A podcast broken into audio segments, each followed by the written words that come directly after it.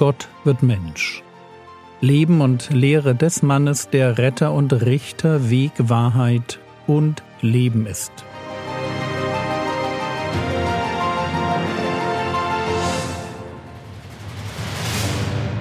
Episode 141 Eine Heilung am Schaftor. Johannes 5, die Verse 1 bis 4. Danach war ein Fest der Juden und Jesus ging hinauf nach Jerusalem.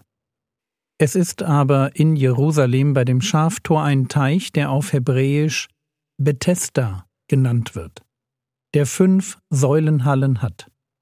In diesen lag eine Menge kranker, blinder, lahmer, dürrer. Ich denke, wir können uns die Szene gut vorstellen. Ein Teich, genau genommen eine Zisterne, Außen herum fünf Säulenhallen, in denen Kranke, Blinde, Lahme und Dürre lagen. Warum liegen die genau dort? Logisch, weil sie gesund werden wollten. Dem Teich wurden nämlich heilende Kräfte zugeschrieben. Spätere Handschriften ergänzen unseren Text deshalb erklärend mit den Worten In diesen lag eine Menge kranker, blinder, lahmer Dürrer, jetzt die Erklärung, die auf die Bewegung des Wassers warteten.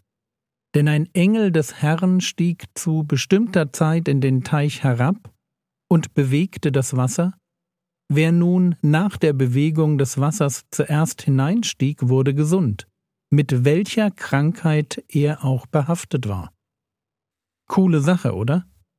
Alle starren auf das Wasser. Und wenn es sich bewegt, kommt es zum großen Run. Wer zuerst hineinsteigt, wird gesund. Völlig. Egal welche Krankheit. Nun zum Problem. Ich nenne es mal Chancengleichheit. Bewegt sich das Wasser, dann haben die Blinden und Lahmen nämlich einen echten Nachteil. Die einen sehen es nicht und die anderen können sich nicht bewegen. Johannes Kapitel 5, die Verse 5 und 6. Es war aber ein Mensch dort, der 38 Jahre mit seiner Krankheit behaftet war. Als Jesus diesen daliegen sah und wusste, dass es schon lange Zeit so mit ihm steht, spricht er zu ihm, Willst du gesund werden? So, wir wissen nicht ganz genau, was der Mann hatte, der da lag. Aber was wir erfahren, das ist, dass er bereits 38 Jahre lang krank war.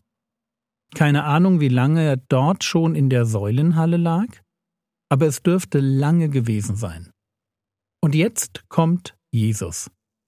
Er betritt die Säulenhalle, schaut sich um, sieht den Mann daliegen, weiß, dass er schon sehr lange krank ist und fragt ihn, willst du gesund werden? Komische Frage, oder? Natürlich will er das. Deshalb liegt er doch in der Säulenhalle. Aber bevor wir weiterlesen, lasst mich einen Einschub wagen. Einerseits hört sich die Frage nämlich wirklich komisch an. Andererseits ist es genau das, was ich häufig erlebe. Ich erlebe ältere Christen, die sich so sehr an eine Sünde oder an eine Schrulligkeit gewöhnt haben, dass sie eigentlich nicht mehr damit rechnen, die verändernde Kraft des Heiligen Geistes könnte sie an dieser Stelle noch einmal berühren. Und das tut mir persönlich immer sehr leid, weil es ja eben die älteren Geschwister sind, die diese Haltung betrifft. Man kann leider grundsätzlich daran glauben, dass Heilung und Heiligung möglich sind, ohne persönlich noch etwas vom Heiligen Geist zu erwarten. Vielleicht einfach deshalb, weil man schon zu lange wartet. Weil man sich mit bestimmten Charakterzügen arrangiert hat, leider.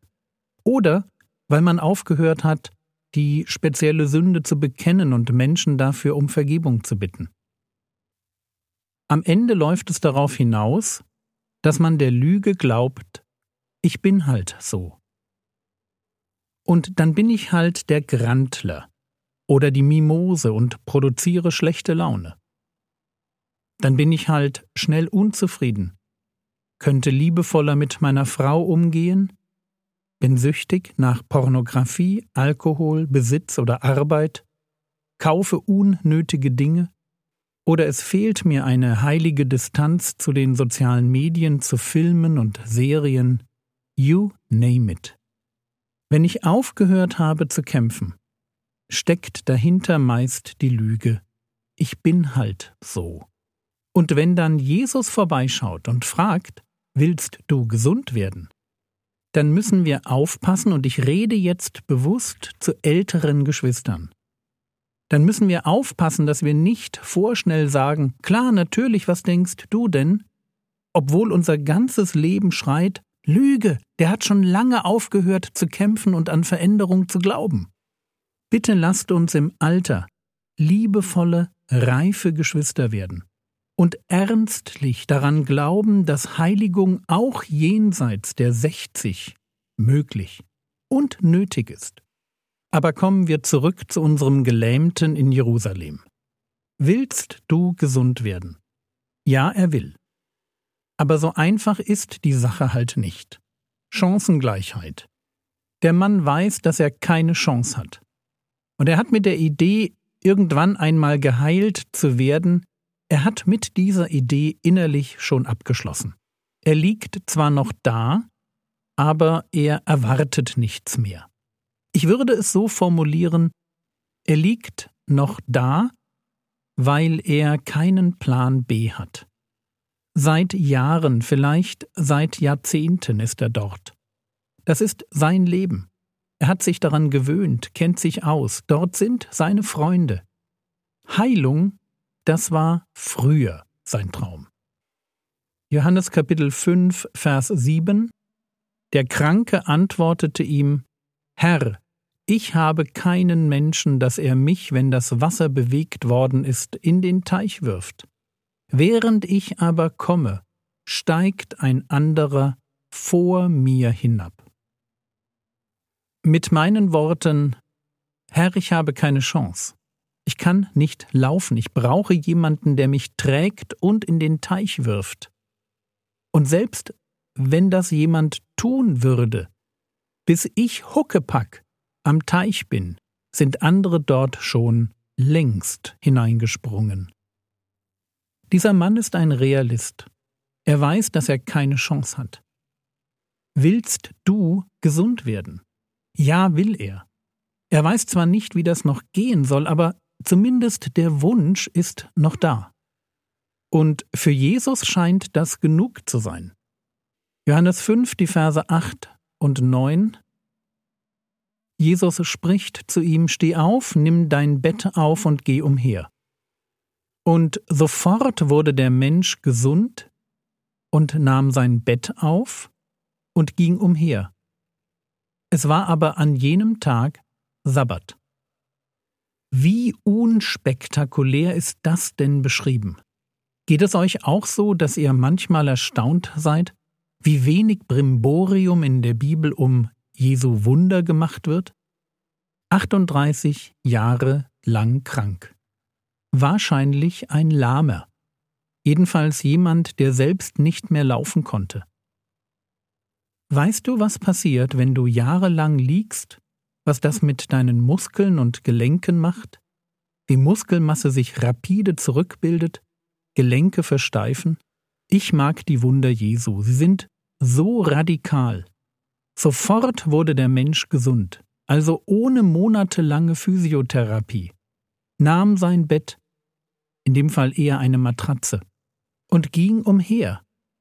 Bang! Ich weiß, wie ich drei Tage nach meiner Herz-OP nur wenige Schritte mit dem Rollator durch den Flur im Krankenhaus machen konnte, weil meine Muskeln so schwach geworden waren. Nach 38 Jahren ist dann nix mit Matratze schnappen und umhergehen, es sei denn, Gott tut ein Wunder und macht dich gesund. Und warum macht Gott diesen Mann gesund? Ich meine, es liegen fünf Säulenhallen voller kranker, blinder, lahmer und dürrer. Warum wird nur einer geheilt? Und die Antwort mag uns überraschen. Die Antwort ist, Gott braucht nur einen Geheilten. Diese Heilung ist Auftakt für einen Konflikt. Der Vater wirkt durch den Sohn. Und er tut das, obwohl der Tag der Heilung super problematisch ist. Es war an jenem Tag Sabbat. Und jetzt beginnen für den Herrn Jesus Probleme. Aber dazu dann morgen mehr.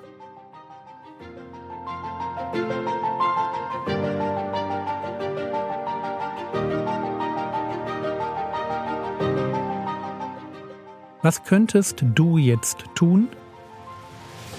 Du könntest dir deine Top 3 Sünden aufschreiben, täglich für sie beten und nicht aufhören, sie vor Gott und Menschen zu bekennen. Das war's für heute. Bete für ältere Geschwister, die ihre Schrulligkeit nicht als Problem sehen. Bete für sie um Ehrlichkeit, Mut und um einen Geist der Offenbarung. Der Herr segne dich, erfahre seine Gnade und lebe in seinem Frieden. Amen.